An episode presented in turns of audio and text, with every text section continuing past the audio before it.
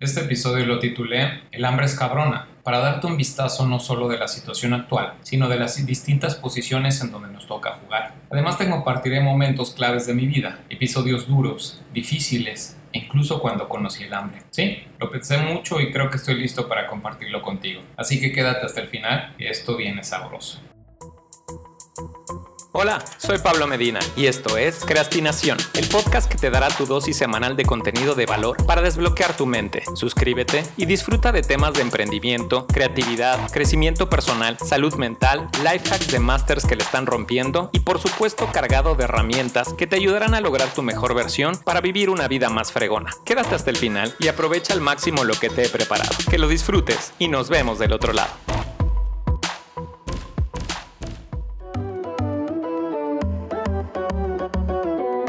Día me levanté a la misma hora de siempre y aunque mi cuerpo y mente ya tenían una rutina, algo había cambiado. Me detuve un momento y me di cuenta que ya no tenía que ir a la oficina. Mientras preparaba mi café, dije pues ya no hay que ir a la oficina. Mientras me terminaba de caer el 20 de que ya no tenía un empleo. Y en ese momento entré en pánico porque no sabía qué hacer con mi vida. Real, se me nubló todo. Claro, traté de mantener la calma y para reforzarlo, pues con una falsa sonrisa me dije a mí mismo, bueno, finalmente soy libre y puedo hacer lo que yo quiera. No la pensé dos veces, me puse ropa deportiva y salí a correr. En cuanto volví a casa ya tenía un plan, o por lo menos eso pensé en aquel momento. Realmente en todo ese tiempo, en aquella época, lo que hice fue ocuparme, como retomar mis clases de idiomas, hacer otro posgrado, llevar a cabo la idea de emprendimiento que me tenía obsesionado en aquel entonces. En fin, sin más, atiburré mi agenda con pendientes, cosas que hacer, cafés con gente interesante, atendí eventos y demás actividades relacionadas al ecosistema emprendedor. Pero la realidad es que seguía en esa burbuja a la que llamaré el enamoramiento del emprendedor, tal cual. Es como esta etapa donde ves todo de color de rosa, todo te causa sorpresa y asombro, pero no eres consciente de lo que estás haciendo o incluso invirtiendo para estar ahí. Y no solo hablo de lana, sino del tiempo, que es el recurso más valioso que al inicio normalmente no se considera. En mi caso, esa burbuja me duró seis meses antes de reventar. Mira, no sé si es mucho o es poco. Al final no se trata del tiempo en el que dures dentro de la burbuja, sino del tiempo que tardes en romperla y de qué tan fuerte te des un madrazo cuando caes, para que logres ver las cosas desde un ángulo más crudo y objetivo. En mi caso fue muy simple. Al no tener una fuente de ingreso, solo iba viendo cómo mi cuenta bancaria cada vez había menos y menos y menos y ¡pum! Hasta que solamente quedaban unos pesos. Mientras estuve dentro de la burbuja, la estaba pasando increíble. No te voy a mentir, era una gozadera, pero no estaba generando ni un centavo. Entonces sí, ahí me di cuenta, o más bien, ahí me di el madrazo que me ocasionó entrar en pánico. El hambre es cabrona. Quizá no soy el primero que lo dice y seguramente no seré el último, pero lo escuché tanto que hasta ese momento me di cuenta del verdadero significado. O sea, en ese momento pues no tenía hambre o por lo menos no aún, en ninguno de los sentidos, pero la verdad es que no demoró en llegar. No tardé en darme cuenta que ella estaba, merodeando a mi alrededor.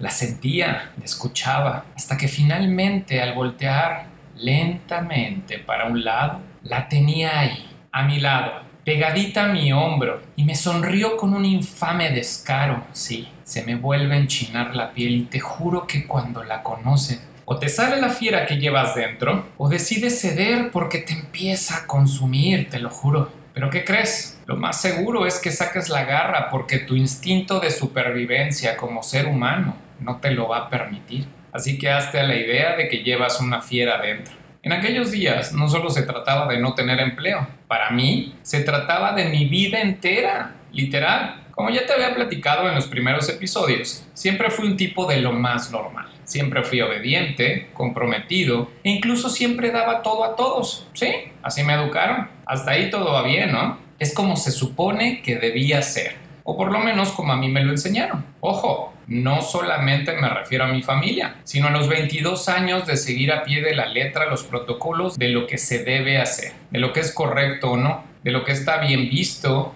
de levantarme temprano todos los días, de obedecer y complacer a todo lo que me pidieran, te juro que no me había dado cuenta de lo dócil que me había vuelto. ¿Recuerdas de la fiera que te dije que llevamos dentro? Bueno, si bien esto es una representación simbólica, para que te quede más claro, elige tu propio animal. Piensa en esa bestia imponente y feroz, la que tú decidas o la que mejor te represente. Bueno, ahora piensa que esa fiera la has domesticado por lo menos 20 años, que son más o menos los años que le dedicas a tu formación académica. Ahora, esto está pensado desde que entras a la guardería hasta que sales con un flamante título universitario. O incluso échale más si eres de los que se titulan por posgrado. Ahora, ¿sigue siendo el mismo animal imponente que cuando lo pensaste? Claro que no. Seguro ya tiene ojitos tiernos y está vestido con un atuendo que cualquier señora copetona le pondría a su mascota al bolsillo. Mira, a lo que voy es que cuando estás lista o listo para trabajar, ya no es tan complicado, porque no solo se trata de los aprendizajes académicos, sino de las enseñanzas que el mismo sistema social que hasta en ese momento te funciona. Pero ¿qué pasa cuando te lo quitan? ¿Qué pasa cuando necesitan prescindir de ti? ¿Qué pasa cuando ya no tienes un trabajo estable, esa seguridad,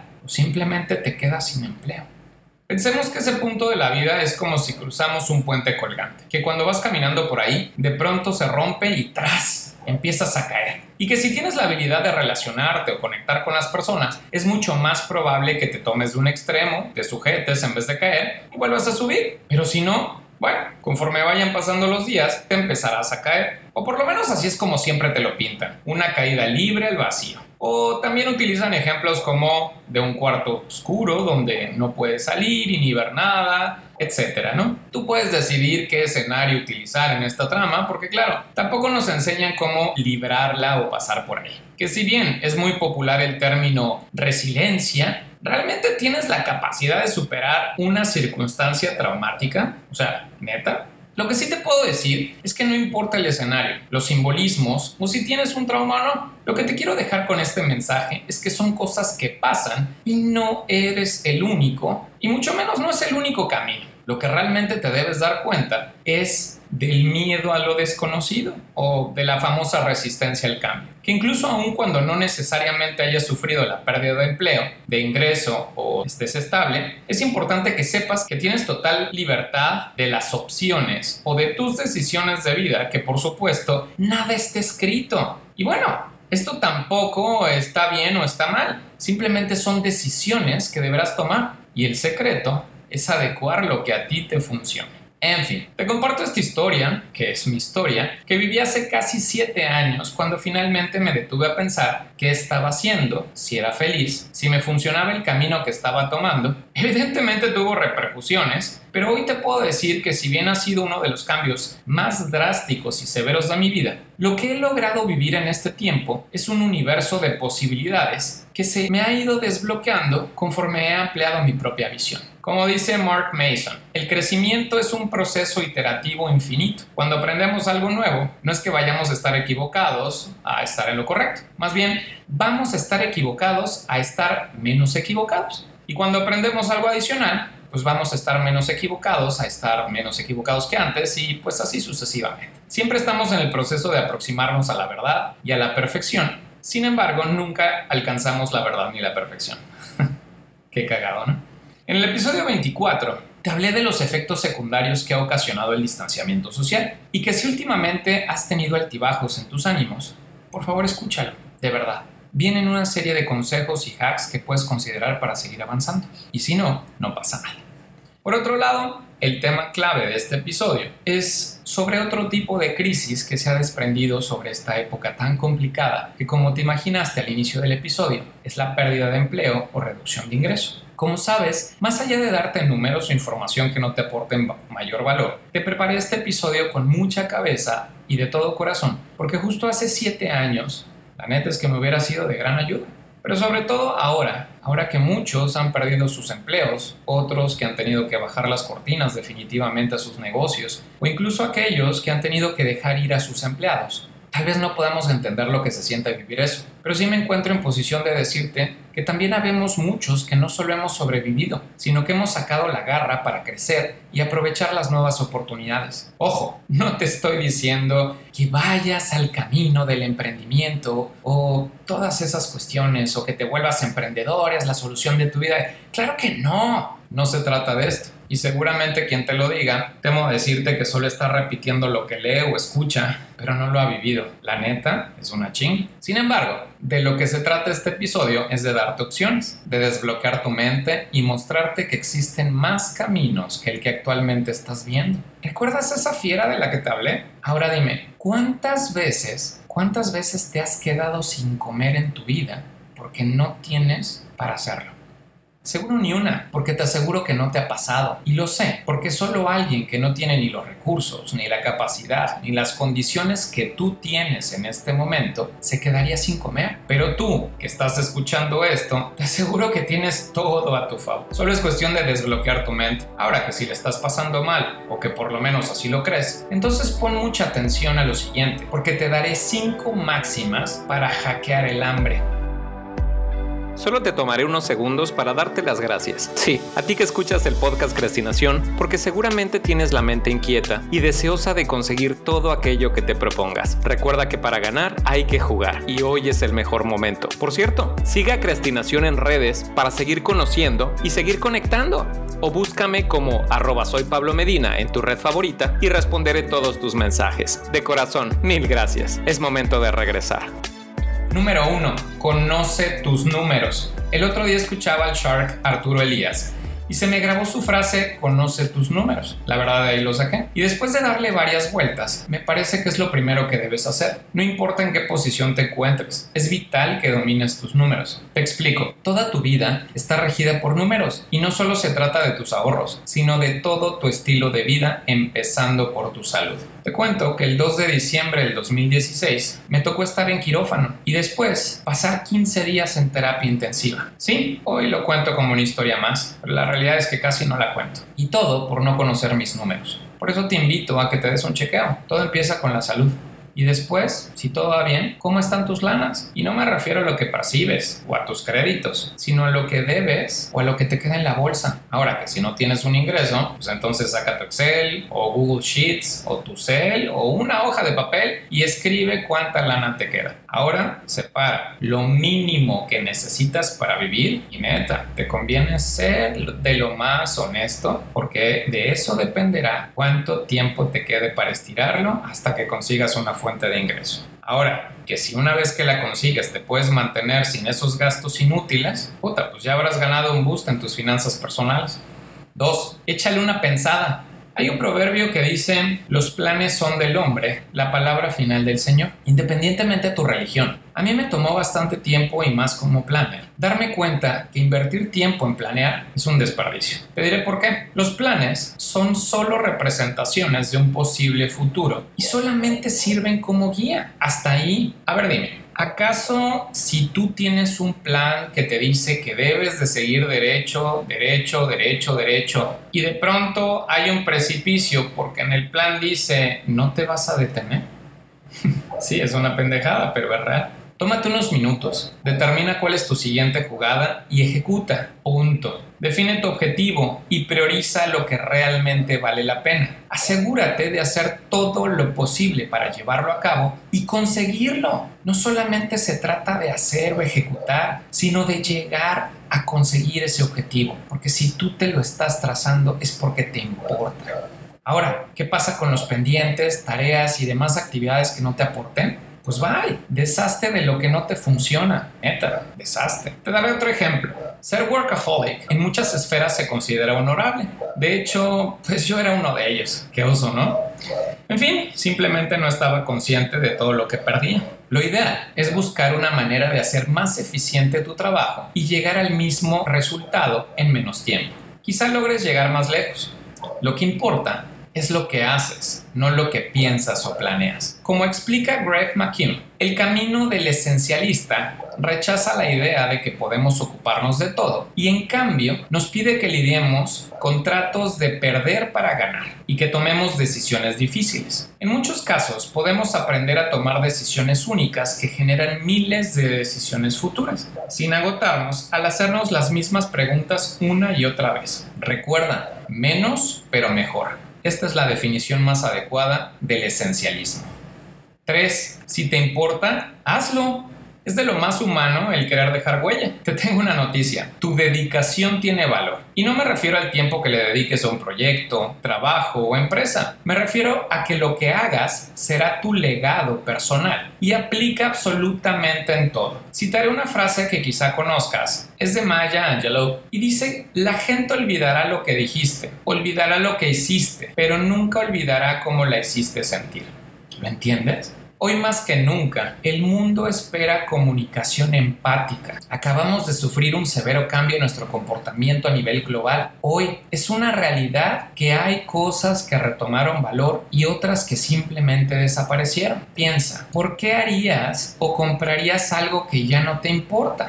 Entonces, la forma más fácil para saber si algo funciona es ver si a ti te funciona. Si en tu trabajo, profesión o empleo tienes la oportunidad de dar solución a un problema, humanízalo, piensa que es tu problema y tú cómo lo resolverías en tu vida. Seguramente así encontrarás la respuesta adecuada. Dale la vuelta al dicho en casa del herrero asador de palo. 4. Hazte de un credo. Hoy es una realidad que la ola digital ahogó a muchos, pero también catapultó a otros. En esta época de transformación, toma todos los recursos que estén a tu disposición, pero detente, asegúrate de no dañar a nadie. Siempre vela por el impacto positivo.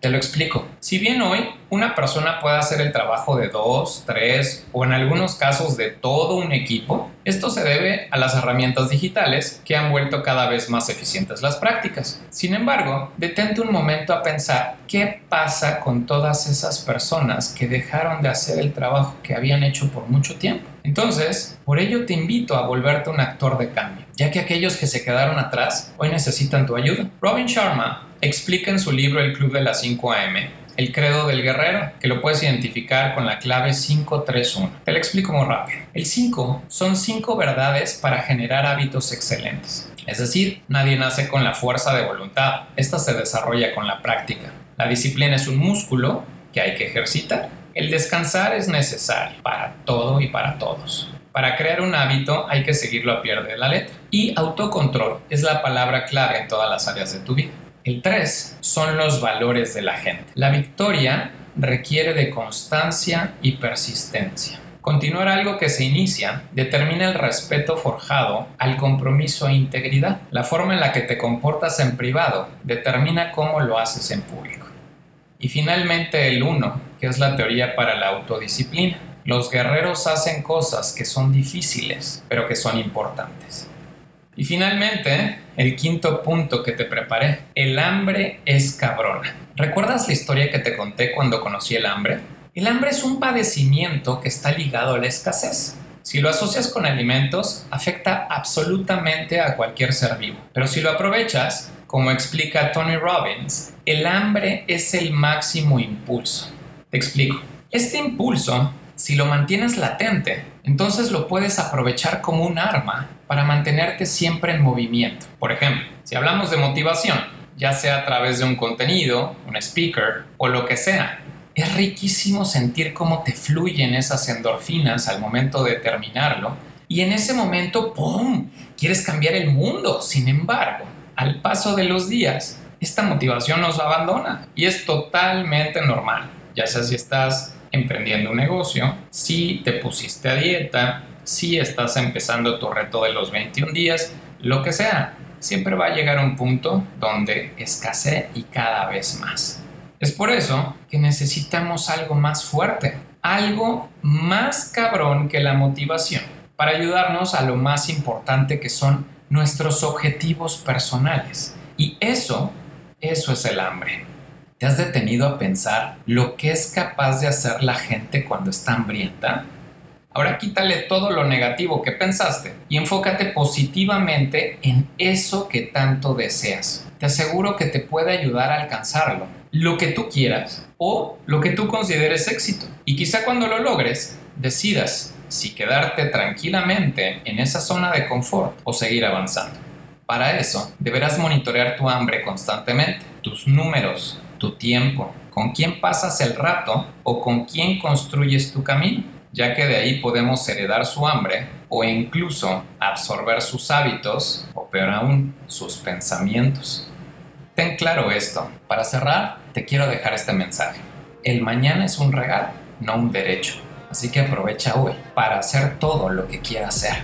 Y recuerda, un día a la vez.